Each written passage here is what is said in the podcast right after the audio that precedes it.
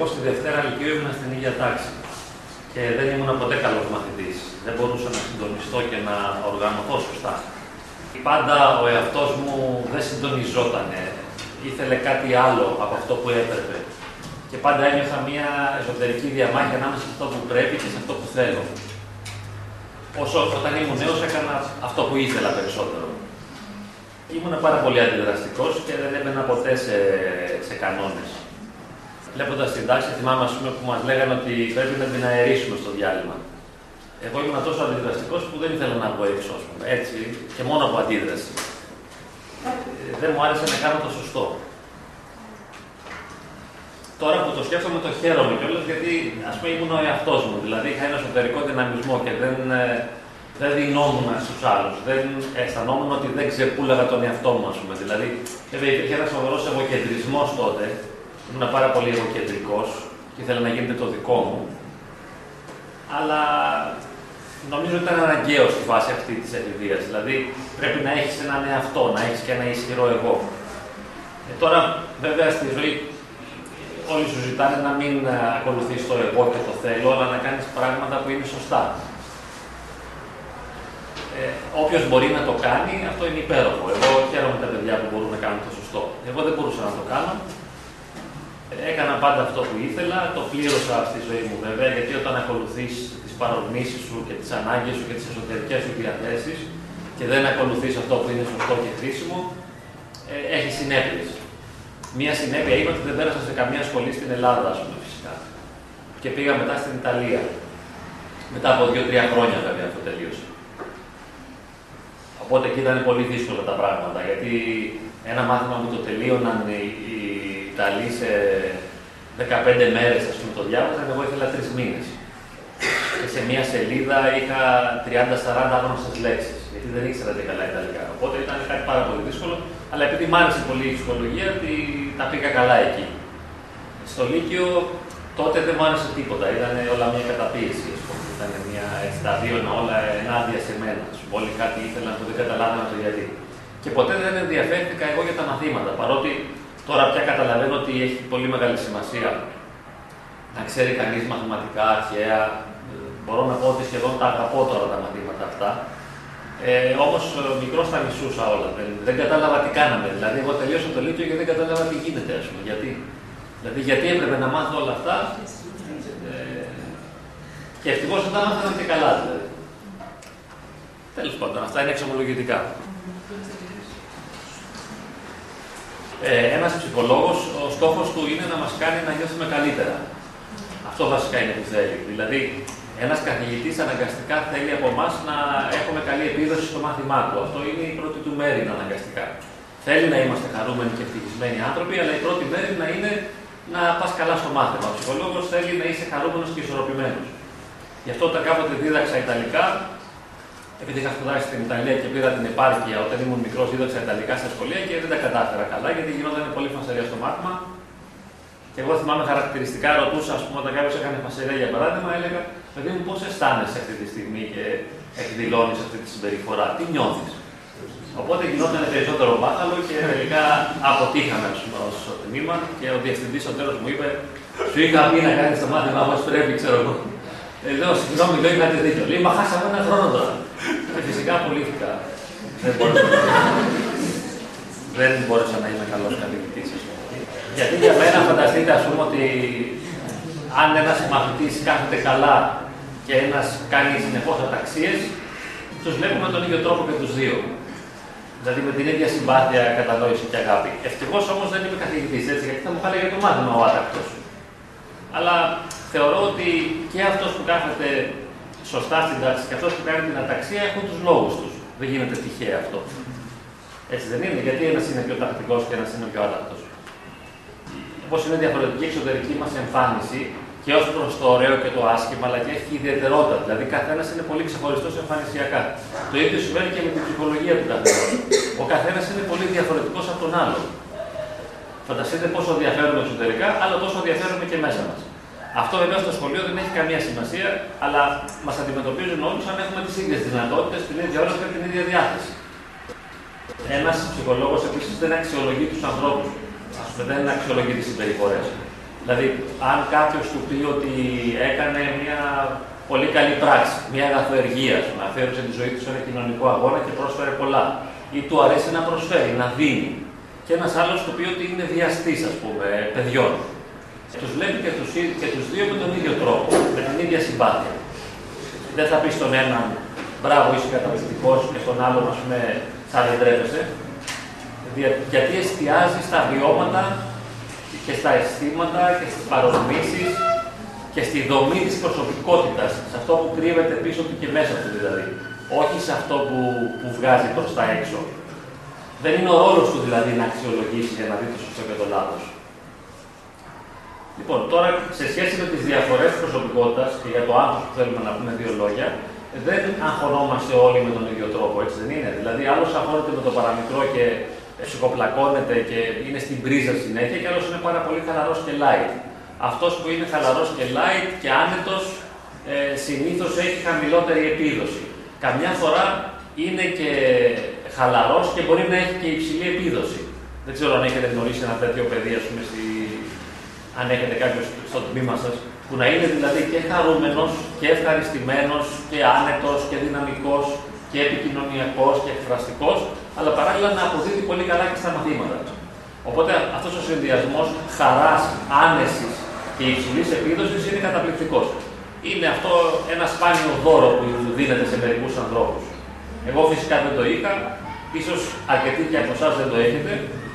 Ε, υπάρχει ο άλλος μαθητής, ο οποίος είναι πάρα πολύ αγχωμένος, έχει υψηλή επίδοση, αλλά είναι θύτουλα, ας πούμε, με την έννοια δηλαδή το ότι βασανίζεται και ταλαιπωρείται και συνθλίβεται μέσα σε αυτό, δηλαδή συντρίβεται για να πετύχει την επίδοση, σεβαστό και κατανοητό και αυτό.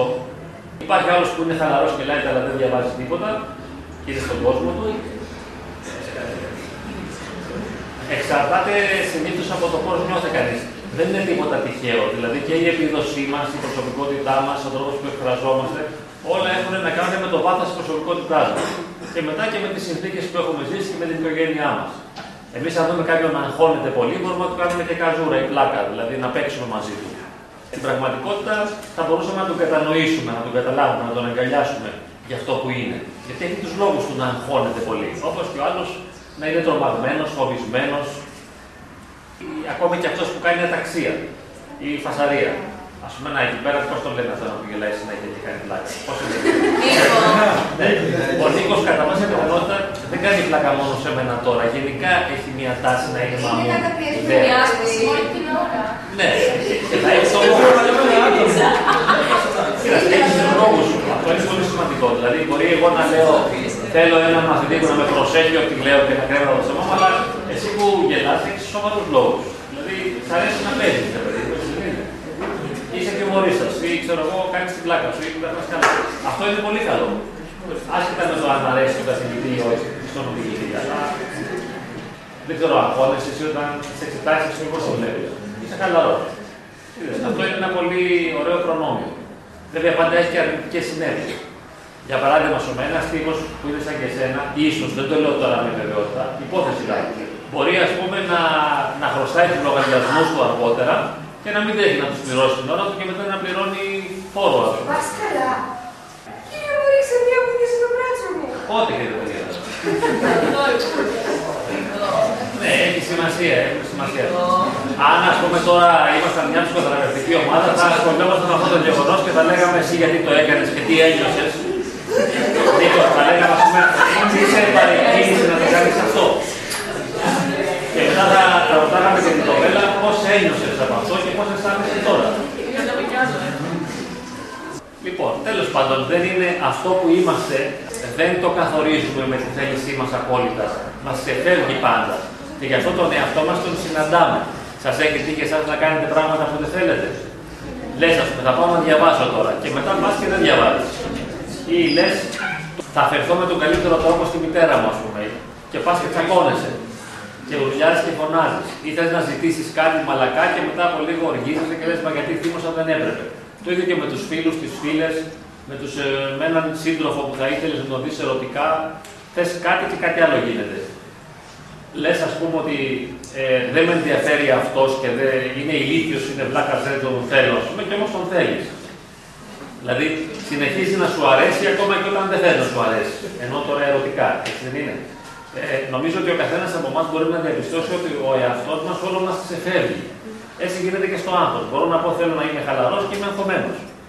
Λες, ησύχασε και εκνευρίζεσαι περισσότερο. Συγκεντρώσου στο διάβασμα και το μυαλό σου πετάει σε χιλιάδε πράγματα. Δεν γίνεται αυτό; Ε, Λες, σήμερα το βράδυ θα διαβάσω οπωσδήποτε και δεν μπορεί να διαβάσεις τίποτα. Μια άλλη φορά που πάλι λες, εντάξει, δεν με νοιάζει σήμερα, ας μην διαβάσω, μπορεί να έχεις περισσότερη όρεξη. Συνεχώς ξεφεύγει ο εαυτός μας. Λοιπόν, η πρόταση του ψυχολόγου είναι να αγκαλιάζουμε πάντα αυτό που είμαστε, χωρίς να το αξιολογούμε. Δηλαδή να συμφιλειωνόμαστε με αυτό που ζούμε, με αυτό που αισθανόμαστε, με αυτό που μας συμβαίνει. Αν κάτι είναι δικό μου και αναδύεται μέσα μου, είτε σαν τάση για θυμό, για γκρίνια, για απογοήτευση, για απελπισία, δηλαδή όλα τα αρνητικά αισθήματα ή αρνητικές συμπεριφορές που βγαίνουν από μέσα από μένα, καλούμε να τις αναγνωρίσω, να τις αγκαλιάσω και να τις σεβαστώ. Οπότε, αν μπορείτε να ρίξω μια γωνιά στο διπλανό μου, αυτό είναι πολύ σεβαστό, είναι πολύ κατανοητό, είναι πολύ ανθρώπινο. Σε ένα δεύτερο επίπεδο, βέβαια, πρέπει να μην τη ρίξω. Όχι, να μην τη ρίξω την γωνιά.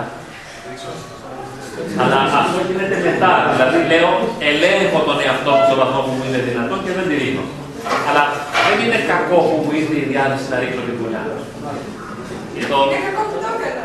Δεν, δεν είναι ακριβώς κακό. Ναι, η πράξη είναι ενοχλητική Η για διάθεση σένα. εντάξει. Ναι, η διάθεσή του μπορεί να κρύβει και ένα λαθασμένο ερωτισμό, ας πούμε. Δηλαδή, μ' αρέσει.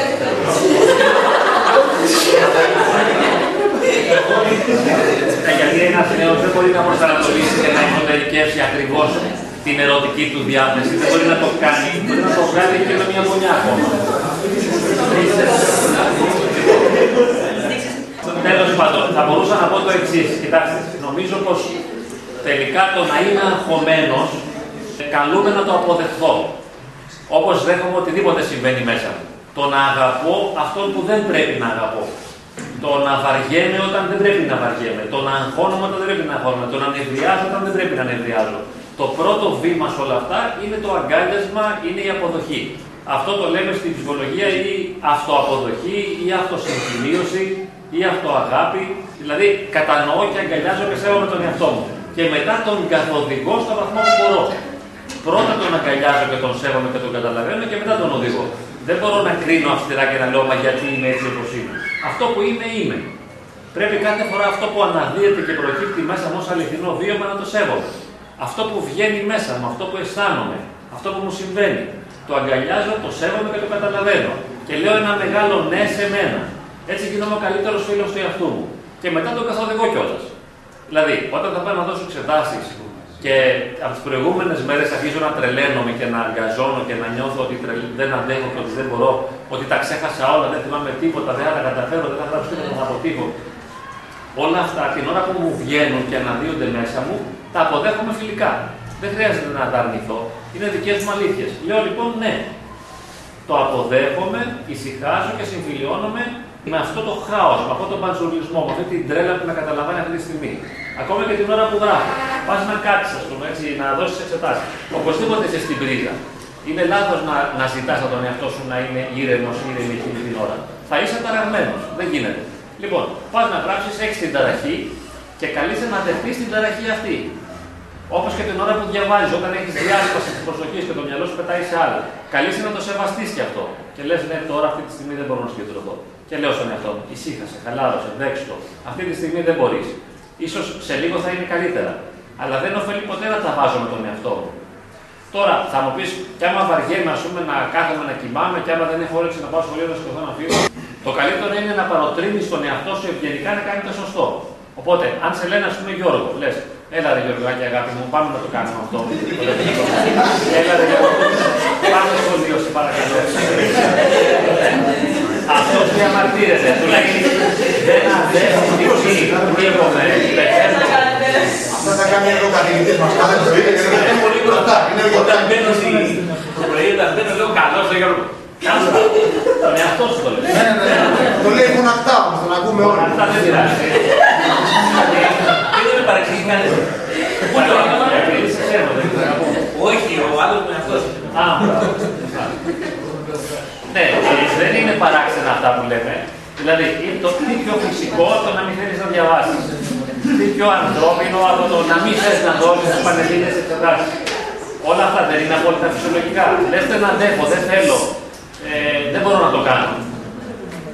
Και ο Χρήστο, ας πούμε, που είναι θεολόγος εδώ πέρα, και σκέφτομαι ένα θεολογικό. Το Χριστό που λέει, ας πούμε, Κύριε παρελθέτα με μου το ποτήριο τούτο. Ήταν ένας σταυρωτή και λέει στο Θεό: Δεν γίνεται να απαλλαγώ από αυτή τη δυσκολία. Δεν αντέχω. Και κάπου πόναγε, δάκρυζε, ήταν θρόμβη αίματος ο υδρότα από πάνω. Δηλαδή υπέφερε πάρα πολύ και έλεγε να μην το ζήσω. Αλλά μερικά το ζήσε. Πήγε, το δέχτηκε. Οπότε ανέβηκε στο Σταυρό, δηλαδή πήγε στις εξετάσεις, τις έκανε ας πούμε, αλλά δεν ήθελε κιόλας. Το να μην δέχεται είναι φυσιολογικό. Το να νιώθει ότι υποχωρεί ότι δεν αντέχει και δεν μπορεί είναι απόλυτα φυσιολογικό. Δηλαδή, το να έχω τον αδύναμο, ταλέπορο, φοβισμένο, κακόμοιρο εαυτό μου και να τον αναγνωρίζω και να τον καταλαβαίνω, αυτό είναι απόλυτα φυσιολογικό. Δεν χρειάζεται να τα βάζω με τις αδυναμίες μου. Αυτό που είμαι, είμαι. Και όσο μεγαλώνετε τώρα, ακόμα είστε νέοι, ας πούμε, καθώς θα μεγαλώνετε, θα συνειδητοποιείτε ότι έχετε πολλές αδυναμίες, πολύ περισσότερες. Και θα γίνονται δύο πράγματα. Αν έχετε μια σωστή πορεία ζωής. Αν έχετε μια σωστή πορεία ζωής, αφενός θα ανεβαίνει η αυτοεκτίμησή σας και θα νιώθετε όλο και καλύτερα, ότι είστε πιο δυνατοί και πιο αξιολογικοί άνθρωποι θα αισθάνεστε και παράλληλα θα καταλαβαίνετε ότι έχετε πάρα, πάρα πολλές αδυναμίες. Που σαν παιδιά δεν τολμάτε να τις δεχτείτε. Δηλαδή τώρα έχετε πολύ μεγάλη ανάγκη να νιώσετε ότι είστε αξιόλογοι και σπουδαίοι και σημαντικοί. Εγώ δεν φταίω, δεν έκανα κακό. Εγώ έχω δύναμη, έχω αυτά. Δηλαδή θες να στηρίξεις τώρα μια πολύ καλή εικόνα του εαυτού σου για να παραδεχτείς ότι αξίζεις. Και λες, εγώ αξίζω. Στην πραγματικότητα όμως τώρα νιώθεις μειονεκτικά μέσα σου. Γι' αυτό θες να αποδείξεις την αξία σου σε όλους. Θες να αποδείξεις την αξία σου στον εαυτό σου και στους άλλους. Και με τις πανελίνε, να το αποδείξεις. Και αγχώνεσαι γι' αυτό. Επειδή νιώθεις πολύ μειονεκτικά.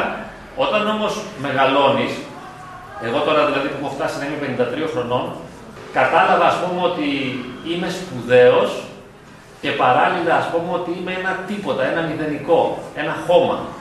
Δηλαδή, σαν να λέμε ας πούμε πως δεν έχω καμία αξία. Και μάλιστα συνειδητοποιώ ότι αυτό που με αναπαύει περισσότερο είναι αυτή η συνέστηση της χωματίλας του εαυτού μου. Δηλαδή αυτό το τυποτένιο που είμαι, αυτό το τίποτα, ότι είμαι ένα συνοθήλευμα δηλαδή παρορμήσεων και μια κατάσχετη επιθυμία ικανοποίησης αναγκών. Δεν είμαι καλύτερος από κανένα άλλο άνθρωπο. Το κατάλαβα μετά τα 40 δηλαδή. Ενώ σαν νέος έλεγα ότι είμαι πολύ σπουδαίο, θα σώσω τον κόσμο, θα τον αλλάξω τον κόσμο. Ήμουν και σίγουρο που θα αλλάξω τον κόσμο. Θα γίνω καθηγητής πανεπιστημίου, θα κάνω πράγματα, θα γράφω. Θα... Ήταν όλα αυτά ανασφάλειες. Δηλαδή ήθελα να πείσω τον εαυτό μου ότι αξίζει. Γι' αυτό και δεν παραδεχόμουν τα λάθη μου. Ενώ τώρα σε πολύ μεγαλύτερο βαθμό παραδέχομαι τα λάθη μου. Όχι απόλυτα, αλλά βλέπω ότι συνεχώς κάνω σφάλματα. Αν δεν είναι σφάλμα ο ίδιος. Κατά συνέπεια, δεν αγχώνομαι κιόλας πολύ.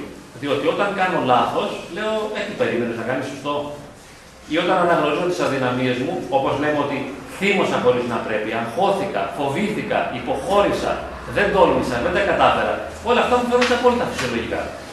Δεν, δεν με πειράζει τίποτα. Δηλαδή, κάθε αποτυχία που έχω στη ζωή μου, και έχω πάρα πολλές, Δηλαδή, όλη μου η ζωή ήταν μια σειρά από αποτυχίες. Και αν κάτι μικρό κατάφερα ήταν τα βήματά μου πάνω στις αποτυχίες που προχωρούσα, τώρα όλο αυτό το σέβομαι και το καταλαβαίνω και το εκτιμώ. Δεν με πειράζει. Δηλαδή, ξέρω, ναι, ας πούμε, αποτυγχάνω, δεν τα καταφέρνω. Ναι, οι άλλοι με απορρίπτουν. Φανταστείτε τώρα, αν ήθελα να φιλετάρω, ας πούμε, μια κοπέλα και με απέριπτε. Μου λέει δεν σε θέλω. Σας πληροφορώ πως δεν θα πειράζει καθόλου. Θα το θεωρούσα απόλυτα φυσιολογικό. Όταν όμως ήμουν 17 χρονών ή 16, που έτρωγα πάντα χιλόπιτες, ένιωθα τρομερά άσχημα. Αυτή η απόρριψη με σκότωνε, ας πούμε. Και φυσικά αισθανόμουν ότι δεν θα με αγαπήσει καμία, δεν με θέλει καμία, ποτέ δεν θα παντρευτώ, δεν θα κάνω οικογένεια, γιατί δεν αξίζω, δεν αρέσω. Και τι έμαθα τώρα, ας πούμε, τόσα χρόνια σαν ψυχολόγος που είμαι πάνω από 20 χρόνια, βλέπω τον κόσμο για να τον βοηθήσω. Έμαθα να σέβομαι τον εαυτό μου. Πώς, βλέποντας τις αδυναμίες των άλλων. Αφού οι άλλοι είναι τόσο ταλέποροι, τόσο κακόμοιροι, τόσο μικροί και λίγοι, κατάλαβα ότι τέτοιος είμαι και εγώ. Τόσο μικρός και τόσο λίγος. Φοβισμένος, ανασφαλής, αγχωμένος, ταραγμένος, θυμωμένος, μπερδεμένος, συγχυσμένο, να μην ξέρω τι θέλω, να μην ξέρω που πάω, να μην συντονίζομαι. Δηλαδή έμαθα να ησυχάζω με όλα αυτά. Γιατί τα είδα μπροστά μου στους άλλους. Έρχεται ο καθένας και μου λέει τις αδυναμίες του. Και καταλαβαίνω ότι εγώ άρεσε και εγώ το έχω αυτό. Α, αυτό που μου λες, και εγώ το έχω. Και πιστέψτε μου ότι σπάνια μου είπε κάποιος κάτι που δεν το έχω κι εγώ. Δηλαδή τα περισσότερα τα έχω. Και παραμένω ήσυχος. Τώρα θα μου πεις και τι μας τα λες όλα αυτά εμείς που θέλουμε να ακούσουμε κάτι για το άγχος. Α πούμε ότι όλα αυτά έχουν σαν στόχο να μας ξεμπλοκάρουν, καθώς όταν διαβάζουμε ή όταν προσπαθούμε ή όταν θέλουμε να πάμε να δώσουμε τις εξετάσεις ή όταν μπούμε στον χώρο των εξετάσεων, μπορούμε να ησυχάσουμε τον εαυτό μας. Και να λέω ήρθα, είμαι εγώ, κυκλοφορώ άνετος ας πούμε, είμαι αυτός και πάω καλά. Ήρθα έτσι ταλέπω. Αγχωμένο, μπερδεμένος. Υπάρχει και ένα ψηλό κόλπο, να πάρω μια βαθιά εισπνοή και να χαλαρώνω το μυϊκό σύστημα και να αφήνομαι. Δηλαδή να μην είμαι τεντωμένος. Αγχωμένο είναι πάντα στην τρίζα, έτσι. Δηλαδή λέει λαδένια. Οπότε ο στόχος είναι. Και πάντα έχουμε μια τρέλα ψυχολόγημα αυτό. Χαλάρωση, ησύχασε, relax. Δηλαδή χαλαρό μυϊκό σύστημα. Και το δεύτερο σημαντικό, όπως το λέμε τόση ώρα, σέβομαι και δέχομαι τον εαυτό μου έτσι όπως είναι. Όπως έλεγε κάποιος, έλεγε ας πούμε, σέβομαι και δέχομαι βαθιά και ολοκληρωτικά τον εαυτό μου. Και αυτό το επαναλάμβανε. Ε, είναι μια συγκεκριμένη τεχνική αυτό. Λοιπόν, τι σημαίνει σέβομαι και δέχομαι βαθιά και ολοκληρωτικά τον εαυτό μου; Όλο αυτό που είμαι, όλο αυτό που μου συμβαίνει, όλο αυτό που αναδύεται μέσα, όλο αυτό που προκύπτει, το σέβομαι και το δέχομαι βαθιά και ολοκληρωτικά. Και ησυχάσω και χαλαρώνω μαζί του. Οπότε, αν νιώθω στις εξετάσεις ότι δεν μπορώ, δεν θα τα καταφέρω, δεν θυμάμαι, δεν μπορώ, πνίγομαι, πεθαίνω, λιώνω εδώ πέρα, με συντρίβουν οι τύχοι, δεν αντέχω τους άλλους, πάντα προσπαθώ να ησυχάσω και να χαλαρώσω και να σεβαστώ και να δεχτώ τον εαυτό μου. Δηλαδή να δεχτώ το άγχος. Να ησυχάσω με το άγχος. Να πω εντάξει, είμαι αγχωμένος τώρα, είμαι ταραγμένο. Όσο μπορώ, ησυχάσω. Να ξα... Εντάξει, ησύχασε πάλι. Ξανά πάλι τα ίδια. Ξανά ησυχάζω τον εαυτό μου και λέω γράψε όπως έρθει. Δηλαδή μην αναγκάζεσαι να έχεις υψηλή επίδοση. Αυτό είναι μια μεγάλη παγίδα. Υψηλή επίδοση. Όποιος θέλει να έχει υψηλή επίδοση, αγχώνεται πολύ και μπερδεύεται. Δεν χρειάζεται να είσαι ο εαυτό σου χαλαρά. Το ίδιο πράγμα συμβαίνει και στο φλερτ. Όταν πάμε να φλερτάρουμε, θέλουμε να έχουμε υψηλή επίδοση. Να φλερτάρω σωστά. Να μην κάνω λάθος για να αρέσω στον άλλον. Δηλαδή, και πώς θα περπατήσω. Ξέρω εγώ. ε, εκεί είναι ένα πρόβλημα. Δηλαδή, αν πας όπως είσαι, ε, είναι καλύτερα. Και επίσης, μια παρένθεση, ότι τα αγόρια συνήθως την πατάνε στις πρώτες σεξουαλικές συναντήσεις όπου δεν τους σηκώνεται.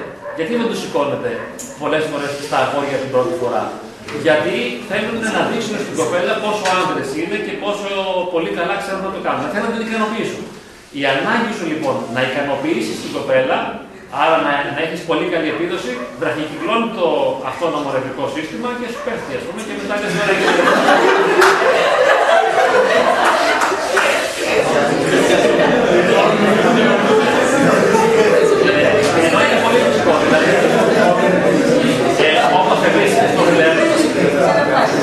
το φλερ δεν χρειάζεται να πει κάτι ιδιαίτερο. Δεν χρειάζεται να πει κάτι πολύ έξυπνο, κάτι πολύ σημαντικό, κάτι πολύ ιδιαίτερο. Απλά να είσαι αυτό. Η κοπέλα θα καταλάβει ότι τι θέλει. Το καταλαβαίνουν, α πούμε, πότε έχει ερωτική προσέγγιση. Πάνε εκεί πέρα και κάνει ό,τι θε. Δεν χρειάζεται να είσαι πολύ επιτυδευμένο. Πάρε και τη χιλόπιτά σου αν έτσι και φύγε. Δεν είσαι άλλο στο κόσμο. δηλαδή δεν είναι τίποτα σοβαρό. Το ίδιο και η κομμένα στο αγόρι. Δηλαδή είσαι ο εαυτός σου χαλαρά. Πες αυτό που θε στον άλλον και ό,τι γίνει έγινε. Άμα δεν σε θέλει, δεν σε θέλει. Τι να κάνουμε τώρα; Πρέπει να το αντέξεις μετά. Είναι αυτός ο πόνος. Δηλαδή λες, σέβομαι και δέχομαι τον εαυτό μου βαθιά και ολοκληρωτικά, σέβομαι και δέχομαι την οδύνη που νιώθω από την απόρριψη που έφαγα. Λες, μα υποφέρω. Μα το να υποφέρεις είναι μια πολύ φυσιολογική κατάσταση. Δεν είναι πουθενά γραμμένο ότι θα πρέπει να χαίρεσαι και να είσαι ευχαριστημένος. Δηλαδή η τέχνη της ζωής είναι να διαχειρίζεσαι την οδύνη σωστά. Δηλαδή τον πόνο και το άγχος, έτσι. Οπότε όταν λέω σέβομαι και δέχομαι στον εαυτό μου ολοκληρωτικά, σημαίνει ότι συμφιλιώνομαι με όλα μου τα αρνητικά αισθήματα. Είτε αγχώνομαι, είτε πονάω, είτε νιώθω μοναξιά, εγκατάλειψη, θυμό, απογοήτευση. Όλα αυτά τα δέχομαι και λέω ένα μεγάλο ναι σε μένα. Κάνω μια βαθιά υπόκληση στον εαυτό μου δηλαδή και μου δείχνω απεριόριστο σεβασμό. Λοιπόν, αυτό νομίζω ότι μπορεί να μας βοηθήσει. Οπότε, έτσι καταληκτικά, αν θέλω να εστιάσω λίγο σε εξετάσεις και μετά από αυτό, αν θέλετε, εσείς μπορείτε να μου κάνετε κάποια ερώτηση, τοποθέτηση, αντίρρηση, να γίνει ίσως ένας διάλογος ή να φύγουμε. Στις εξετάσεις, ας πούμε, όταν κάθομαι να δώσω εκεί πέρα κείμενο, να γράψω αυτά που θέλω, τις ασκήσεις, να λύσω κλπ. πάω αγχωμένος, ταραγμένος, μπερδεμένος, συγκισμένος και σέβομαι και δέχομαι όλο αυτό που νιώθω και όλο αυτό που αισθάνομαι και όλο αυτό που ξέρω και κάνω με απλότητα αυτό που μπορώ. Μαζί με τα λάθη. Δεν χρειάζεται να πεις, Μα αυτό το ήξερα και δεν το θυμήθηκα. Ε, φυσικά κάτι θα ξεχάσει εκείνη την ώρα. Ή μου ξέφυγε εκείνη η άσκηση ή έκανα λάθος, θα γίνουν και λάθη, ας πούμε. Αυτό είναι πολύ φυσιολογικό. Ε, θα πας, θα είσαι ο εαυτός σου και θα γράψεις ό,τι είναι και μετά ό,τι είναι να γίνει θα γίνει. Τώρα αυτό που σας λένε και όλοι οι, οι γονείς, ας πούμε, οι καημένοι ταλέποροι, λένε το εξής, ας πούμε. Μην αγχώνεσαι, παιδάκι μου. Γιατί είναι πολύ πιο αγχωμένοι. Έτσι. Αναγκάζονται, άμα σε βλέπουν αγχωμένο, να πούνε και το φοβερό, ας πούμε, ότι δεν είναι σημαντικές οι εξετάσεις, δεν είναι θέμα της ζωής σου από αυτό. Έτσι. Αλλά αυτό δεν το πιστεύουν οι ίδιοι. Οι ίδιοι πιστεύουν ότι η ζωή σου εξαρτάται, οπότε εσύ είσαι μπερδεμένος. Ένα από τα πράγματα από τα οποία πρέπει να απαλλαγείτε είναι από το να ευχαριστείτε τους γονεί σας. Ο άνθρωπος που θέλει να ευχαριστεί τους γονείς του είναι παγιδευμένος. Πρέπει ας πούμε να απαλλαγείς από αυτή τη μέγενη των γονιών. Όσο πιο ισχυρή είναι η απέτηση των γονιών για να τους ικανοποιήσεις, τόσο μεγαλύτερη πρέπει να είναι και η αντίστασή σου. ώστε αυτό που κάνεις να είναι δικό σου, όχι για χάρη τους. Γιατί πρέπει να ζήσεις εδώ για τον εαυτό σου και όχι για αυτούς. Δηλαδή, αυτοί ζήσαν τη δική τους ζωή, ζήσε και εσύ τη δική σου. Οπότε, μπορείς να κάνεις αυτό που σου λένε, συνήθως σου λένε το σωστό, αν το σωστός σου πάει και εσένα. Αν δεν σου πάει, δικαιούσε να αντιδράσει. Αλλά δεν μπορείς να το ικανοποιήσεις. Ούτε σε αυτό. Στι εξετάσεις ενώ και στου πανελλήνιες και στην επιτυχία. Θα κάνεις ό,τι μπορείς. Δεν θέλω να αναλύσω τώρα τις ευθύνες των γονιών για αυτό που είμαστε. Όταν λέω ευθύνες δεν εννοώ την ενοχή τους, δηλαδή δεν φταίνε σε κάτι, αλλά έχουν ε, ευθύνη για οτιδήποτε συμβαίνει σε εμά. Δεν, δεν το αναλύω αυτό. Απλώς δεν χρειάζεται να τους ικανοποιήσεις. Είναι τόσο απλό. Φαντάζομαι ότι η ανάγκη των γονιών σου να σε δούνε να περνάς σε μια καλή σχολή είναι καθαρά εγωκεντρική ανάγκη. Είναι εγωκεντρική ανάγκη. Δηλαδή θέλουν να ικανοποιηθεί το εγώ το δικό τους ότι το παιδί μου πέρασε. Και να εξασφαλίσουν μέσα τους ότι το παιδί αυτό θα πάει καλά στη ζωή του ή θα πάει καλύτερα ή θα έχει καλύτερες ευκαιρίες. Για να ησυχάσουν οι ίδιοι. Γιατί η αγάπη των γονιών δεν μπορεί να μην είναι εγωκεντρική. Δεν είναι μια καθαρή αγάπη. Να σας πω και τι είναι καθαρή αγάπη και να σταματήσω. Τι είναι καθαρή αγάπη; Πότε κάποιος μας αγαπάει πραγματικά; Όταν μας επιτρέπει να είμαστε εντελώς ελεύθεροι, ελεύθεροι. Να είμαστε ο εαυτός μας. Όταν κάποιος μας αγαπάει αλλά κάτι θέλει από εμά, αυτό δεν είναι καθαρή αγάπη. Είναι εγωκεντρική. Το ίδιο και με τους άλλους, συντρόφους, φίλες κλπ. Όταν κάτι απαιτούν από εμά, δεν είναι καθαρή αγάπη. Οπότε, αν ο γονιός μας αγαπάει πραγματικά, να μας δεχτεί για αυτό που είμαστε και κυρίως να σεβαστεί την αποτυχία μας. Και εμείς, αν αγαπάμε τον εαυτό μας, να σεβαστούμε την αποτυχία μας. Αυτό είναι το κριτήριο της πραγματικής αγάπης. Αυτά. Πείτε ό,τι θέλετε ή φύγετε, δεν ξέρω, ελεύθερα. Αν όμω αυτό προτείνει δηλαδή παθολογικό άγχος, δηλαδή βγαίνει με το παραμικρό, δεν μου το Ναι, θα πρέπει να δει τι φταίει πίσω από αυτό, για αγχώνεται, βρει να αυτό που λέτε. Τα δικά μου απλά. Εντάξει, άμα είναι πολύ το άγχος, η αλήθεια είναι πως θα έχει τον ψυχολόγο του υπό μια έννοια. Δηλαδή πρέπει κανείς να πάει να δει κάποιον ειδικό να το συζητήσει ξεχωριστά. Και πάλι τότε δεν γίνεται και πολύ εύκολα. Δηλαδή μην φανταστείτε ότι αν πάτε σε έναν ειδικό και το πείτε, ο ειδικός θα σας κάνει κάτι, ξέρω εγώ, και θα το λύσει. Γιατί δεν είναι απλό. Πολλές φορές μαθαίνουμε να αγχωνόμαστε από την πρώτη παιδική ηλικία, αλλά και οι γονείς ε, μας έχουν δώσει και κάποια γονίδια τα οποία έχουν σχέση με το άγχος. Μάλλον, αν κάποιος από εσάς τώρα είναι πολύ αγχώδη σε όλες τις εκδηλώσεις της ζωή, της ζωής, ας δει και τους γονείς πώς είναι. Δηλαδή, η μπαμπάς ή η μαμά δεν είναι και αυτοί αγχώδη. Συνήθως και κάποιος άλλος είναι. Οπότε μας έχουν δώσει μια κληρονομική προδιάθεση στο να αγχωνόμαστε εύκολα και γρήγορα, κληρονομική προδιάθεση, αλλά και μας το έχουν διδάξει από την πρώτη παιδική ηλικία. Δηλαδή, μας μάθανε να αντιδρούμε με πολύ άγχος από τότε που ήμασταν μηνών. Ενός μηνός, δύο μηνών, τριών μηνών. Δηλαδή, όταν η μαμά πούμε, με παίρνει και θυλάζω εγώ στην αγκαλιά της και χάσω ας πούμε, το, τη ρόγα και κάνω μια κραυγή, εκείνη ας πούμε, άμα είναι αγχώδη, θα πει ξέρω εγώ, πάρτα και ξέρω. Η κίνησή τη θα είναι νευρική. Αν όμως η μαμά είναι πολύ cool, ξέρω εγώ, και είναι πολύ ήρεμη, οπότε τα συγκινησιακά της αντανακλαστικά είναι χαλαρά, είναι μια χαλαρή μαμά, θα το κάνει πιο απαλά αυτό. Έχει σημασία και η μορφή της θα είναι πιο γλυκιά. Και μιλάμε τώρα για μηνών. Βέβαια και στη μήτρα παίζονται τέτοια πράγματα. Οπότε, βέβαια η μαμά δεν φταίει για αυτό που κάνει. Δεν μπορούμε τώρα να πάμε στα μέτρα. Εσύ φταίει που με. δηλαδή η μαμά του δεν φταίει, κάνει πάντα ό,τι μπορεί. Να ξέρετε ότι οι γονείς σας πούμε ναι. Ακριβώς. Έτσι είναι. Πάνε γενναίες πίσω. Δηλαδή οι γονείς των οποίων γέννημα είμαστε και έχουν την ευθύνη ε, 100% για αυτό που είμαστε, αλλά δεν φταίνουν σε τίποτα οι άνθρωποι, γιατί κάνανε μόνο ό,τι μπορούσαν. Απλώς συνήθως κάνουν μόνο λάθη. Μόνο λάθη. Αλλά και εμείς κάνουμε μόνο λάθη και μεγαλώνοντας ξανακάνουμε τα ίδια ή περίπου τα ίδια ως γονείς και εμείς. Γι' αυτό και είπαμε ότι το κλειδί είναι η συγχωρητικότητα. Δηλαδή το να μπορώ να συγχωρώ τον εαυτό μου. Δεν είναι να τον εξαναγκάζω στο σωστό. Δηλαδή τώρα, αν εσείς καταλάβατε, ας πούμε, για παράδειγμα, ότι η μαμά έχει ευθύνη για το δικό μου άγχος, δεν χρειάζεται να πάμε να τη βρίσουμε τη μαμά. Η ηλίθεια να πούμε, με κατεύθυνση. Εσύ με έκανε Αλλά είναι λίγο διαφορετικό. Αφού η μαμά έχει ευθύνη ε, και οι καημένοι ήταν οι ίδιοι αρχόντε, ας της στήσω λίγο αγάπη. Οπότε πας σήμερα με ένα χαμόγελο και την παίρνεις αγκαλίτσα και τη λες: Αγχώδης με εσύ. ε, την έκανες. Κατάλαβε. Την έκανες Ναι, δεν φταίει. Θα ελέγξει αν έχουμε πυρετό αυτό Πάντως οι μαμάδες, ε, και εγώ δηλαδή ως γονιός, νομίζω ότι βασικά κάνουν σφάλματα. Τα σφάλματα, τα παιδαγωγικά όλα των γονιών γίνονται από το πολύ ενδιαφέρον τρόπο. Δεν έχουν νυφαλιότητα οι γονείς, δεν είναι cool. Είναι πολύ ε, κολλημένοι πάνω στα παιδιά. Και αυτό το κόλλημα τους κάνει να κάνουν λάθος. Να σας ρωτήσω, πώς μπορούμε ας πούμε, να είμαστε κι εμείς πιο ελεύθεροι, ώστε και τους γύρω μας να τους έχουμε πιο ελεύθερου και να τους καταπιέζουμε, ακόμα και αν δεν το θέλουμε, από, από την αγάπη μας και όλα αυτά, ώστε να είμαστε κι εμείς ελεύθεροι και οι άλλοι, επομένως η σχέση μας να είναι πιο καλή και να υπάρχει επικοινωνία. Είναι πολύ δύσκολο, πολύ, πολύ δύσκολο θέμα. Δεν γίνεται επίτηδες. Τα περισσότερα πράγματα στην ψυχολογία ε, ξεφεύγουν από τον έλεγχο. Δηλαδή δεν μπορώ να τα χειριστώ. Δεν μπορώ να το ρυθμίσω μόνος μου, να το κάνω εγώ όπως θέλω. Ξεφεύγει από τον έλεγχό μου.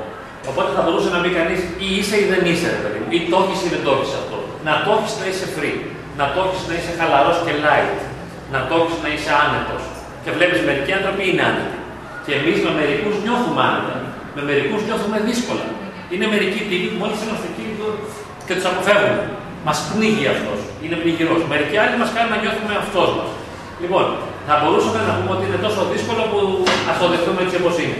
Όμως κάτι μπορούμε να κάνουμε κι εμείς, προσπαθιούλε σιγά σιγά, έμπρακτες, να είμαστε πιο free στην καθημερινότητα. Να λέμε δηλαδή, δεν πειράζει, άστο παιδί μου, ας γίνει έτσι όπως είναι να γίνει. Δέχομαι τον εαυτό μου που λέγαμε πριν. Σέβομαι αυτό που νιώθω, σέβομαι αυτό που μου συμβαίνει και σέβομαι αυτό που κάνει ο άλλος. Για παράδειγμα, το σχολείο είναι ο κατεξοχήν τόπος, ειδικά το δημοτικό και το γυμνάσιο και μετά το λύκειο, όπου δεν σεβόμαστε αυτό που άλλος είναι. Είναι ο χώρος όπου συγκλείβεται η ιδιαιτερότητα. Δηλαδή έτσι και ένα παιδί στο σχολείο, ειδικά στο δημοτικό, είναι πιο λεπτεπίλεπτο, ευαίσθητο, ευάλωτο, εσωστρεφές, κλειστό, στενάχωρο, το οποίο μπορεί αργότερα να γίνει σπουδαίο παιδί. Δηλαδή μπορεί να γίνει μεγάλος συγγραφέα, καλλιτέχνης, φιλόσοφος, οτιδήποτε. Αλλά θα τον διαλύσουν. Γιατί την ιδιαιτερότητά του, την εσωστρέφεια, την κλειστότητα, την ανασφάλεια, το φόβο που θα έχει, θα πέσουν να τον φάνε οι άλλοι. Διότι δεν είμαστε εξασκημένοι στο να αποδεχόμαστε την ετερότητα, δηλαδή το διαφορετικό από αυτό που ξέρουμε, το διαφορετικό από αυτό που μας αρέσει, το διαφορετικό από αυτό που είμαστε. Οπότε καλούμε συνεχώς, και εσύ αν θέλεις δηλαδή, μπορείς να εξασκήσεις την πράξη κάθε στιγμή να δέχεσαι την ετερότητα. Δηλαδή, ακούς τις ειδήσεις. Κάποιος έκανε κάτι. Ένας πολιτικός. Άστον, δηλαδή ησύχασε μαζί του. Ε, αγκάλιασέ το, δείξε συγκατάβαση. Ένας ας πούμε φίλος σου, μια φίλη σου. Της λέει, δεν έπρεπε να το κάνεις αυτό. Δεν έπρεπε να μου το πεις αυτό. Δεν έπρεπε. Συνήθως έτσι λειτουργούμε. Τι δεν έπρεπε να κάνουν οι άλλοι. Μα οι άλλοι κάνουν μόνο λάθη. Δέξου τα και τελειώνουν. Τώρα, ναι, αλλά ξέρω μια φίλη που κάνει μόνο τα σωστά. Αυτή ίσως είναι πολύ υγιής προσωπικότητα, χαρισματική και κατ' εξαίρεση μπορεί να λειτουργεί πολύ όμορφα. Άνετα, χαλαρά, να είναι ευχαριστημένη, να συγχωρεί, να μην φύγεται, να μην θυμώνει, να μην την πειράζει, να μην ενοχλείται. Δηλαδή την άλλη την ταλέπορη που είναι με το παραμικρό στην κλίση, νευριάζει, παραπονιέται και απαιτεί και θυμώνει και θλίβεται και κλαίει και δεν αντέχει, τι θα την κάνουμε αυτή, την πετάξουμε; Και πραγματικά την πετάμε. Και είναι τραγικό. Δηλαδή ένα παιδί που είναι, ε, ξέρω εγώ με το παραμικρό, λέω ότι αν πει αυτή θυμώνει. Ε, αυτή θα έχει την ανάγκη σου, γι' αυτό θυμώνει. Θέλει περισσότερη αγάπη και στοργή. ό,τι και να της πεις, ας πούμε, ζηλεύει, ξέρω εγώ, ή κα- Μα αυτοί οι προβληματικοί σε εισαγωγικά άνθρωποι, αυτοί μας χρειάζονται. Και αυτοί μπορεί να βοηθηθούν. Κατα- Και φυσικά δεν υπάρχει κακός, έτσι. Ίσως αυτό να θυμάστε από μένα μόνο σαν μήνυμα, όχι δηλαδή ότι για το άγχος ότι είπαμε, να θυμάστε αυτό, ότι δεν υπάρχει κακός άνθρωπος. Οποιοςδήποτε κάνει κάτι που δεν μας αρέσει ή μας ενοχλεί, έχει σοβαρούς λόγους που το κάνει. Ειδικά άμα είναι πολύ φοβερό αυτό που κάνει. Λέει άλλη, μα είναι δυνατόν να μου ρίξεις την πουνιά, τώρα σε που του έκανες μια έτσι. Μπορεί και να ήθελε να την πνίξει. Μπορεί και να κάνεις κάτι χειρότερο. Δηλαδή, φαντάζομαι, κοίταξε. Έδειξε τώρα μία μικρή πουνιά. Αυτό είναι μικρότερο κακό. Προφανώς εκτόνωσε μία ένταση που είχε μέσα του, ήθελε να παίξει, να γελάσει, να κάνει μια πλάκα. Αν όμως την έπνιγε, στην πραγματικότητα και την, ε, την έπνιγε στην κυριολεξία, θα λέγαμε τώρα εμείς, ρε μαλάκα, ξέρω εγώ τι μαλάκα. Θα λέμε, μην του μιλάς του μαλάκα. Αυτός είναι ο- όχι, εκεί δεν έκανε το θέμα όλο. Και αφού πήγε και να την πνίξει, άρα έχει μεγαλύτερο θέμα και θέλει περισσότερη στήριξη αυτό. Οπότε θα πρέπει να του πούμε «Ρε εσύ, τι έγινε, τι ένιωσες, τι αισθάνθηκες, γιατί έκανες τη μεγάλη μαλακία; Άμα είναι μικρή η μαλακία, δεν πειράζει, γιατί έκανε μόνο. Στη μεγάλη χρειάζεται περισσότερη προσοχή ο άλλος. Αλλά εμείς επειδή την έκανε θα τον απορρίψουμε. Αυτό είναι το τραγικό. Οπότε από εδώ και πέρα μπορείτε να εξασκήσετε στα επόμενα 50 χρόνια, δεν είναι πολλά, γιατί η οριμότητα αρχίζει μετά τα 50 συνήθως, αλλά στα επόμενα χρόνια δηλαδή να εξασκήσετε να αποδέχεστε τον εαυτό σου και τους άλλους. ναι, έτσι. βέβαια. Ναι, είσαι μικρό ακόμα. Ο Γιώργος είσαι ακόμα. Πόσο είσαι, 44. μικρό. Εγώ 44 ήμουν πολύ πιο ανώριμο. Τώρα που είμαι 53, ξέρεις τι είναι η δεκαετία. Φανταστείτε τον εαυτό σα πριν 10 χρόνια. Πολύ πιο ανώριμο. Δηλαδή 18, 8. Τρομερό. Εγώ έτσι βλέπω τώρα το 44 εαυτό μου. Καταλαβαίνεις. Αυτό είναι και μια ένδειξη εξέλιξης. Λες παλιά ήμουν αλλιώς. Λοιπόν, σέβεσαι τον εαυτό σου απόλυτα. Δηλαδή, αγκαλιάζεις, καταλαβαίνεις, κατανοείς και κατανοείς και τους άλλους όλους. Αυτό είναι το κλειδί. Δηλαδή, αγαπώ τον εαυτό μου και τους άλλους. Τώρα, είπαμε, δεν σημαίνει ότι θα τον εξαγγελίζω τον εαυτό μου να κάνω ό,τι γουστάρει. Θέλω να ρίξω τις μπουνιέ, θα τις ρίξω. Θα πω μην τις ρίχνεις, αλλά στο βαθμό που μπορώ. Και αφορά εμένα αυτό το εμπόδιο, έτσι. Θα λέω εγώ στον εαυτό μου, μην ρίχνεις τις μπουνιέ. Δεν θα λέω στον άλλον. Εσύ δεν άκουσες το χαλάκα την ψυχολόγος. Συγκρατήσου κιόλας, ξέρω εγώ, ή ψυχολόγο. Ε, ε, καμία σύμβουλη στους άλλους. Στον εαυτό μας είναι οι σύμβουλες. Δηλαδή, τους άλλους καλούμαστε να τους αποδεχόμαστε έτσι όπως είναι. Τον εαυτό μας καλούμαστε να τον αποδεχόμαστε όπως είναι και να τονεβάσουμε και σε μια ευθεία γραμμή. Τον εαυτό μας τον συντονίζουμε στο καλύτερο όσο μπορούμε. Με σεβασμό, με ευγένεια και καλοσύνη. Αν μπορείς, διάβασε σε παρακαλώ, σε όλου αυτή πάλι μια ώρα. Να έλα λίγο ακόμα και θα σου πάρω μετά και μια σοκολάτα, θα σου πάρω μια κρέπα. Διάβασε λίγο ακόμα. Αν μπορείς. Άμα δεν μπορείς, εντάξει. Στον άλλο όμως δεν λέμε ότι διάβασε ρε. Τι πιο είναι άξιος σεβασμού το να βαριέται ένα παιδί; Δεν είναι υπέροχο, δεν είναι ανθρώπινο, δεν είναι πολύ φυσιολογικό να βαριέσαι. Και λέω υπέροχο γιατί ακριβώς είναι πολύ ανθρώπινο. Δηλαδή βαριέμαι, ρε φίλε. Δηλαδή θα έπρεπε να μην βαριέμαι. Και λέει ένας, εγώ δεν βαριέμαι ποτέ. Μα γεια σου, ρε φίλε. Εντάξει, άμα δεν βαριέσαι, αυτό πάλι υπέροχο είναι γι' αυτό. Αλλά αν βαριέμαι, εγώ τι να κάνω τώρα, να μιμηθώ εσένα που δεν βαριέσαι; Δηλαδή, εγώ που σκυλοβαριέμαι και σέρνομαι, θα ανταγωνιστώ εσένα που είσαι συνέχεια στην πρίζα και γουστάρεις; Δεν γίνεται. Ακολούθησε τον δρόμο σου και εγώ το δικό μου. Θα πω και εγώ το εαυτό μου, σήκω και διάβασε. Αλλά στο βαθμό που μπορώ. Όχι παραπάνω. Δεν είναι λίγο μίζερο να βαριέσαι συνέχεια. Κοίταξε, αν το αξιολογήσεις και μάλιστα λέτε εκεί είσαι τεμπέλη, βαριέσαι. Εγώ έτσι που το παίρνω δεν το αξιολογώ. Λέω, σέβομαι τη διάθεσή μου αυτή. Και κάνω προτάσεις στον εαυτό μου και λέω: Θέλεις να κάνεις, ας πούμε, να διαβάσεις αυτό, να κάνεις ένα κείμενο. Γιατί το κάνω και εγώ στον εαυτό μου αυτό. Του λέω δηλαδή: Γράψε ένα κείμενο. Προετοίμασε την ομιλία αυτή που θα κάνεις. Χθες, ας πούμε, μπορούσα να προετοιμάσω την ομιλία αυτή. Γιατί η τελευταία στιγμή έμαθα το θέμα. Για το άγχος. Λοιπόν, και τι έκανα το βράδυ. Είδα την ταινία Thor. Δύο νομίζω ήταν. Και έλεγα στον δεν αφήνει την ταινία να προετοιμάσει την ομιλία. Αλλά ο εαυτός μου δεν ήθελε. Του ξανά έκανα διάφορες παροτρύνσεις, ας πούμε, δεν ήθελε. Του λέω αφού δεν συντονίζεις, εντάξει. Δηλαδή δεν είχε ζωντάνια και χαρά το να μελετήσω. Δεν είχε χαρά μέσα. Αν είχε χαρά, εντάξει. Δεν διαφωνούμε. Δηλαδή να έχει και μια χαρά, να έχει ένα, ένα ενθουσιασμό. Δηλαδή να πιέσω τον εαυτό μου να πάρει μπροστά Αλλά αυτό που θα γίνεται, το διάβασμα, ας πούμε, να είναι ζωντανό. Να μην είναι ψόφιο. Δηλαδή, σέρναμε και διαβάζω. Α, Και κοιτάω το βιβλίο και δεν αντέχω και δεν μπορώ και δεν. Δηλαδή, εντάξει, πιάσε ένα καφέ, ρε παιδί μου, πήγαινε, δες μια βόλτα, ακού λίγο μουσική. Μην τρελαίνεσαι, ησύχασε, ας πούμε, χαλάρωσε. Και άμα δεν το προλαβαίνεις; Έτσι κι αλλιώς δεν προλαβαίνεις. Αλλά το να μην προλαβαίνεις δεν θα σε κάνει να, να μπορέσεις να διαβάσεις. Σε πνίγει κι άλλο. Δηλαδή, αυτή δεν προλαβαίνω, δεν προλαβαίνω, δεν προλαβαίνω. Δηλαδή, αυτό που κάνουμε να έχει ένα ενθουσιασμό, λέω μέσα, μια χαρά, να μην είναι πίεση, εξουθένωση, συντριβή, λιώσιμο. Να είναι ζωντανό. Αυτό που είναι σωστό θα το κάνεις μόνο αν είναι ζωντανό μέσα σου. Αλλιώς το σωστό είναι θηλιά που σε πνίγει. Και οι γονείς με, με ποιο τρόπο πνίγουν τα παιδιά τους, με τη θηλιά του σωστού. Πώς μπορούν αυτό το... Γιατί το καταλαβαίνω αυτό που λέτε. Πώς μπορούν αυτόν τον ενθουσιασμό να διαβάσουν για τις πανελλαδικές τους, να αντέξουν τη θεωρητική χρονιά. Ε, βλέπω Τώρα, να- ό,τι έγινε, έγινε. Τώρα έχει γίνει ό,τι έχει γίνει. Νομίζω ότι μπορούν να συνεχίσουν έτσι. Δηλαδή, δεν είναι τώρα η ώρα για να πεις Θα είμαι και ο ψυχολόγος, θα παρατάω, πάω βόλτες και δεν διαβάζω. δεν εννοώ αυτό αυτό το πράγμα. Ε, άλλωστε, το να περάσετε στο πανεπιστήμιο έχει ένα πάρα πολύ καλό στοιχείο. Έχει ένα μικρό καλό ότι δηλαδή καταξιώνει επιτέλου τους άλλους και λένε μπράβο και τους δείχνει ότι να ρε, μπήκα να πούμε. Να μην σου λένε δεν πέρασε, ηχθεί, συγγενεί, οι παππούδες, όλοι αυτοί πάνω στην κεφαλή σου. Δηλαδή ησυχάζει και σε μπερδεύει με όλους. Αυτό είναι ένα καλό. Το δεύτερο όμως καλό είναι ότι θέλεις από το σπίτι σου κατά πάσα πιθανότητα ή ότι έχεις πολύ ελεύθερο χρόνο. Φαντάζομαι τι ωραία να πας σε μια άλλη πόλη. ε. Λέω εγώ τώρα. Για τους περισσότερους, όχι για όλους. Δηλαδή, για πολλούς νέους, επιτέλους το γλιτώνει από τους γονείς σου.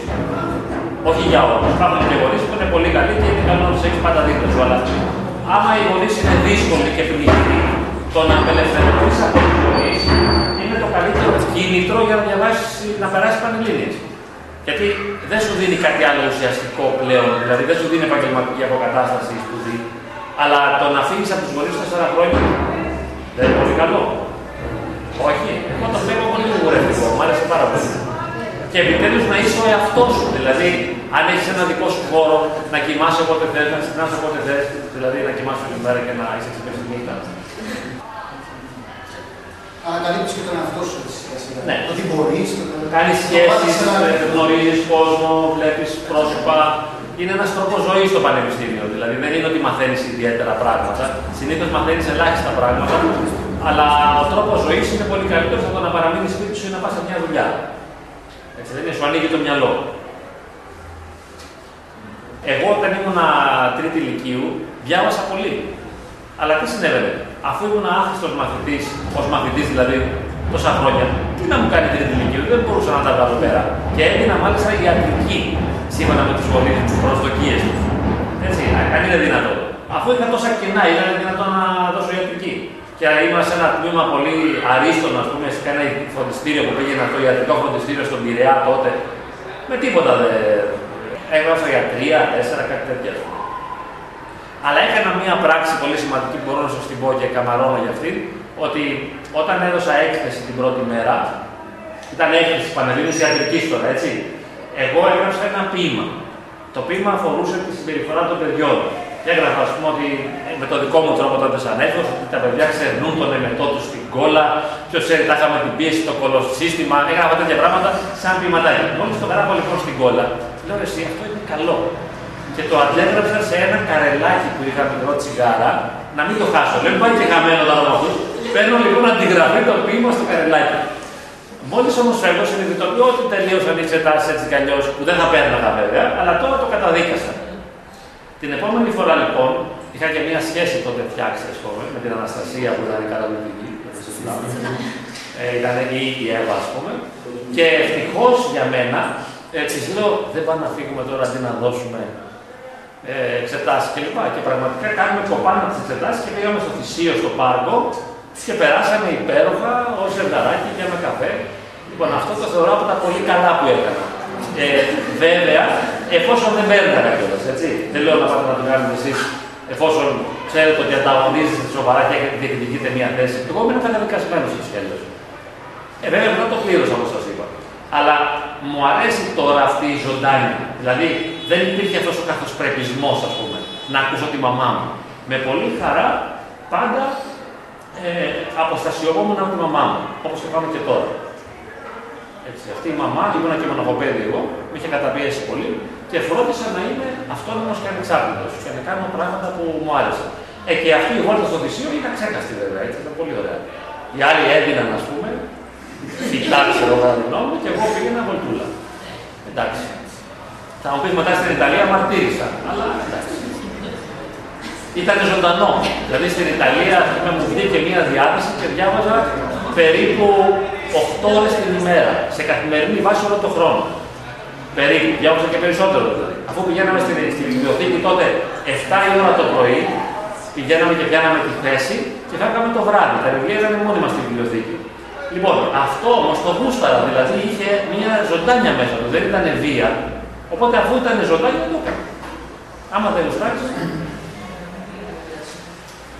Αλλά νομίζω οι Πανελλήνιες έχουν ένα ειδικό καθεστώς. Έτσι όπως το αντιλαμβάνονται οι νέοι, αυτό ίσως το, το βιώνεις αργότερα με κάποιο τρόπο, ίσως και στη δουλειά σου. Είναι το υποχρεωτικό. Είσαι λίγο πιο υποχρεωμένος από τις άλλες περιόδους ίσως της ζωής σου. Όταν είσαι φοιτητής, ας πούμε, έχεις τον χρόνο να οργανώσεις εσύ τη δουλειά σου, να πεις θα διαβάσω τώρα, θα διαβάσω αργότερα κτλ. Στι πανελλήνιες αισθάνονται κάτι που μπορεί να αισθάνομαι και εγώ, ας πούμε, στη δουλειά μου. Ή όταν γίνουν εργαζόμενοι, θα έχεις το άλλο αφεντικό από πάνω και θα σου πει σήμερα πρέπει να το κάνεις αυτό. Και νομίζω ότι κάπως έτσι ή αισθάνεται. Δηλαδή, Θα το δεν θα κάνει. θέλαμε μια μέρα να πάρουμε μια day off, ας πούμε. Να σου πω την άποψή μου πάνω σε αυτό, συμφωνώ απόλυτα. Εγώ συνήθως λέω στον κόσμο να το βλέπουν σαν θεατρικό παιχνίδι όλο αυτό. Δηλαδή, κάντε το σαν παιχνίδι. Λες ότι παίζουμε τώρα ε, τους υποψήφιους πανελληνίων εξετάσεων. Οπότε ας παίξουμε σωστά. Αλλά μην ξεχνάμε ότι είναι ένα παιχνίδι. Με συμφέρει να παίξω σωστά για να περάσω και να φύγω από το σπίτι και όλα αυτά που λέμε και να σπουδάσω και οτιδήποτε, αλλά μην το παίρνω πολύ σοβαρά. Δηλαδή να μπορώ να παίζω με αυτό, να κάνω χιούμορ. Μην ξεχάσετε τώρα, αν δίνετε πανελλήνιες, να φανταστείτε ότι η, η, η επόπτηρια εκεί, η καθηγήτρια που σας επιβλέπει, χορεύει σε φτετέλη μη γυμνή, ας πούμε, πάνω στην έδρα. δηλαδή,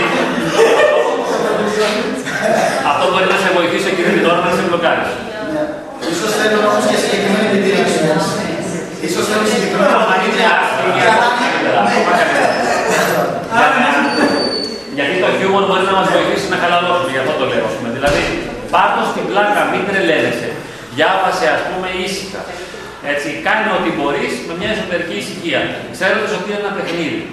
Η ζωή σου δεν εξαρτάται από αυτό. Είναι ένα παιχνίδι, ας πούμε. Παίξε σωστά. Παίξε όπως μπορείς να παίξεις, τέλος πάντων. Έτσι, αλλά δεν είναι τα πράγματα τραγικά. Δεν, ούτε μας συμφέρει να τα βλέπουμε τραγικά. Όχι, ας πούμε, οι εξετάσεις. Το πιο υπέροχο είναι αυτός που είσαι. Είναι ο εαυτός σου. Δηλαδή, για παράδειγμα, τι, ε, έχω και εγώ παιδιά έτσι. Τι μου αρέσει εμένα στα παιδιά μου. Περισσότερο απ' όλα μου αρέσει το τι είναι. Τα παιδιά μου είναι τα παιδιά μου αυτό. Δηλαδή πρέπει να γίνουν και κάτι. Αυτό είναι το ανεκάτερο. Δηλαδή, αφού είναι, βλέπω ας πούμε το γιο μου, την κόρη μου, ξέρω εγώ, μόλις τους βλέπω, φτιάχνω εγώ τελείωσε. Δεν χρειάζομαι κάτι άλλο. Δηλαδή, είσαι το παιδί μου και εγώ σε συναντώ. Αυτό είναι υπέροχο. Ήδη μου είναι αρκετό. Τώρα, μακάρι να σπουδάσει, να προοδεύσεις, να. οτιδήποτε, εντάξει. Αλλά και αν δεν γίνεις, τι άλλαξε δηλαδή. Δεν είσαι το παιδί μου, δεν είσαι κάτι υπέροχο. Να σας ρωτήσω κάτι όμως. Είναι το σύστημα στο οποίο ζούμε, δεν είναι ένα σύστημα που απαιτεί συνέχεια να αποδεικνύει ότι κάποιος είσαι, ότι κάτι κάνει και σε εκπαιδεύει σε αυτό. Δηλαδή, Ναι, εγώ δεν ναι. καταλαβαίνω πάρα πολύ καλά αυτά που λέτε. Εννοείται. Αλλά για αλλά αναρωτιέμαι πώς όταν ε, ο άνθρωπο που δεν οικογένεια όπως λέτε, πρέπει να αποδεικνύει ότι κάτι κάνει, κάτι καταφέρνει, κάτι αποδεικνύω, κατά πόσο μπορείς να, να, να το αλλάξεις αυτό, να ξεφύγεις. Να συμπληρώσω και εγώ σε αυτό πάνω, έτσι. Λίγο συμφωνώ με την Δέμη, ότι η αξιολόγηση είναι υποχρεωτικά κομμάτι της ζωής, δεν υπάρχει. Δηλαδή αυτό που λέτε είναι, πιστεύω, συμβαίνει στον παράδεισο. Δεν μπορεί να συμβεί, είναι, είναι ανέφικτο Πολύ στη σωστά. ζωή, γιατί η αξιολόγηση είναι κάθε μέρα μπροστά σου. Με κάποιο τρόπο αξιολογείς, όχι κυρίως τους ανθρώπους, τις πράξεις των ανθρώπων. Δεν διαφωνώ, δεν διαφωνώ γιατί είναι αυτονόητο αυτό που λέτε. Έτσι, δεν είναι, δηλαδή αυτό είναι αυτονόητο. Τώρα, πώς μπορούμε να τα συνδυάσουμε όμως και να έχουμε αγάπη για τον εαυτό μας και τους άλλους; Νομίζω ότι ίσως μπορεί και να συνδυαστεί. Ναι, Μια πρόταση. Ναι. Κάποτε ε, ε πιάσανε λίγο κάποιου εγκληματίε πολέμου, πάνε στο δικαστήριο. Τραγικό γεγονός δεν θυμάμαι τα πρόσωπα. Λέει, πες με παιδί μου, γιατί βασάνιζε τους ανθρώπους. Είναι αδιατάχθηκα να το κάνω. Μου λέει, να το κάνεις, θα στρατιώτης. Δεν θα κάνεις αυτό. Έτσι, εγώ το έκανα. Το ερώτημα του δικηγόρου ήταν, τότε μπορείς να μας εξηγήσεις γιατί το απολάμβανες. Η αξιολόγηση υπάρχει. Όλοι αξιολογούμαστε και πολύ σωστά. Γίνεται να μην αυτο- αυτοπραγματωνόμαστε μέσα από αυτή την ιστορία. Για να μην νομίζουμε ότι είμαστε και κάποιοι. Γιατί όταν δικάζει τους ανθρώπους, δεν αποκλείεται να τη δεις και να πεις ότι τελικά είναι ο κριτή της οικουμένης. Φαντάζεστε πως πρέπει να ζει ένας δικαστής. Αν πραγματώνεται μέσα από αυτή τη διαδικασία, αν δηλαδή πιστέψεις πραγματικά ότι έχει το δίκιο, είναι ο φορέας του δίκαιου και της αλήθειας, αυτός ο άνθρωπος είναι επικίνδυνος. Και έναν εγκληματία, Χρήστο, μπορούμε να τον βάλουμε στη φυλακή και συμφωνώ και εγώ, αλλά με πολύ αγάπη. Ναι, ναι, αυτό, αυτό, αυτό. Δηλαδή του λες, ας πούμε, α, σε καταλαβαίνω, σε καταλαβαίνω ανθρωπένο και λοιπά που διέπραξες 100 εγκλήματα, ξέρω εγώ, σε αγαπώ και λοιπά. Απλώς πρέπει να σε βάλω στην ηλεκτρική καρέκλα, αν και προβλέπεται και από τον νόμο αυτό, ή τέλος πάντων να σε κλείσω ισόβια μέσα, διότι δεν είναι δυνατόν ας πούμε, η κοινωνία να το δεχθεί αυτό που έκανες. Δημιουργείται μια πολύ μεγάλη αναταραχή κοινωνική με τα εγκλήματά σου και οι άλλοι δεν μπορούν να το δεχθούν. Οπότε εξαιτίας της της αδυναμίας των άλλων να σε αγαπήσουν, σε καταδικάζω κι εγώ. Αλλά αυτό γίνεται με ένα σεβασμό. Δηλαδή, από του λες, του δίνεις ένα φιλί και του λες μέσα. Έτσι, τώρα και το μαθητή που τον αξιολογείς, μπορεί να του βάλει ας πούμε ένα 18 αλλά, ή ένα 15, ε, αλλά να έχεις και εσύ την επίγνωση και ο μαθητής ότι είναι καθαρά κάτι που αφορά την Μα επίγνωση. σέβεσαι τον άνθρωπο και την προσωπικότητα και το παιδί του ναι, σέβεσαι. που δεν αφορά και το πρόσωπό του. Γιατί, ας πούμε, για παράδειγμα, ένα παιδί του 15, ας πούμε, μπορεί να προσπαθεί πολύ περισσότερο από έναν που παίρνει 20. Και ξέρετε, ας πούμε, και η επίδοση είναι καθαρά ένας μύθος. Δεν έχει να κάνει με την πραγματική της αξία ως άνθρωποι. Έτσι δεν είναι; Δηλαδή, ένα παιδί που έχει μια μαμά που είναι εκπαιδευτικός και τον ταντεύει και κάθε δίπλα του με σωστό τρόπο και το εκπαιδεύει, ας πούμε, ή που έχει τα χίλια ιδιαίτερα, δεν θα έχει την ίδια επίδοση με ένα παιδί που δεν του δίνει κανεί σημασία ή που το απειλούν και το βιάζουν να διαβάσει. Έτσι δεν είναι; Δηλαδή, δεν μπορώ να πω εγώ, μπράβο, μου πήρα 20 στην πραγματικότητα. Ε, φίλε, για να πάρεις 20 υπάρχει ένα background από πίσω που σου οδήγησε να φτάσεις στο 20 ή ο άλλο να φτάσει στο 15. Και πρέπει να έχουμε την επίγνωση πάντα ότι η, η, η αξία μας η πραγματική ως άνθρωποι δεν είναι η βαθμή που παίρνουμε. Όπως ας πούμε, τώρα θα περάσετε στο πανεπιστήμιο ή όχι, δεν θα σας αξιολογήσει ως ανθρώπους. Και έχουμε μια άπειρη αξία στο, με το ότι είμαστε ανθρώπινες οντότητες. Αυτό δηλαδή είναι το πιο υπέροχο χαρακτηριστικό μας. Το πιο υπέροχο χαρακτηριστικό είναι ότι είμαστε άνθρωποι. Τώρα, αν το πούμε θεολογικά, ότι είμαστε εικόνες του Θεού, αλλά εκεί ίσως μπερδευόμαστε λίγο. Πάντως, αυτή είναι η αξία, δεν είναι τι κατάφερα.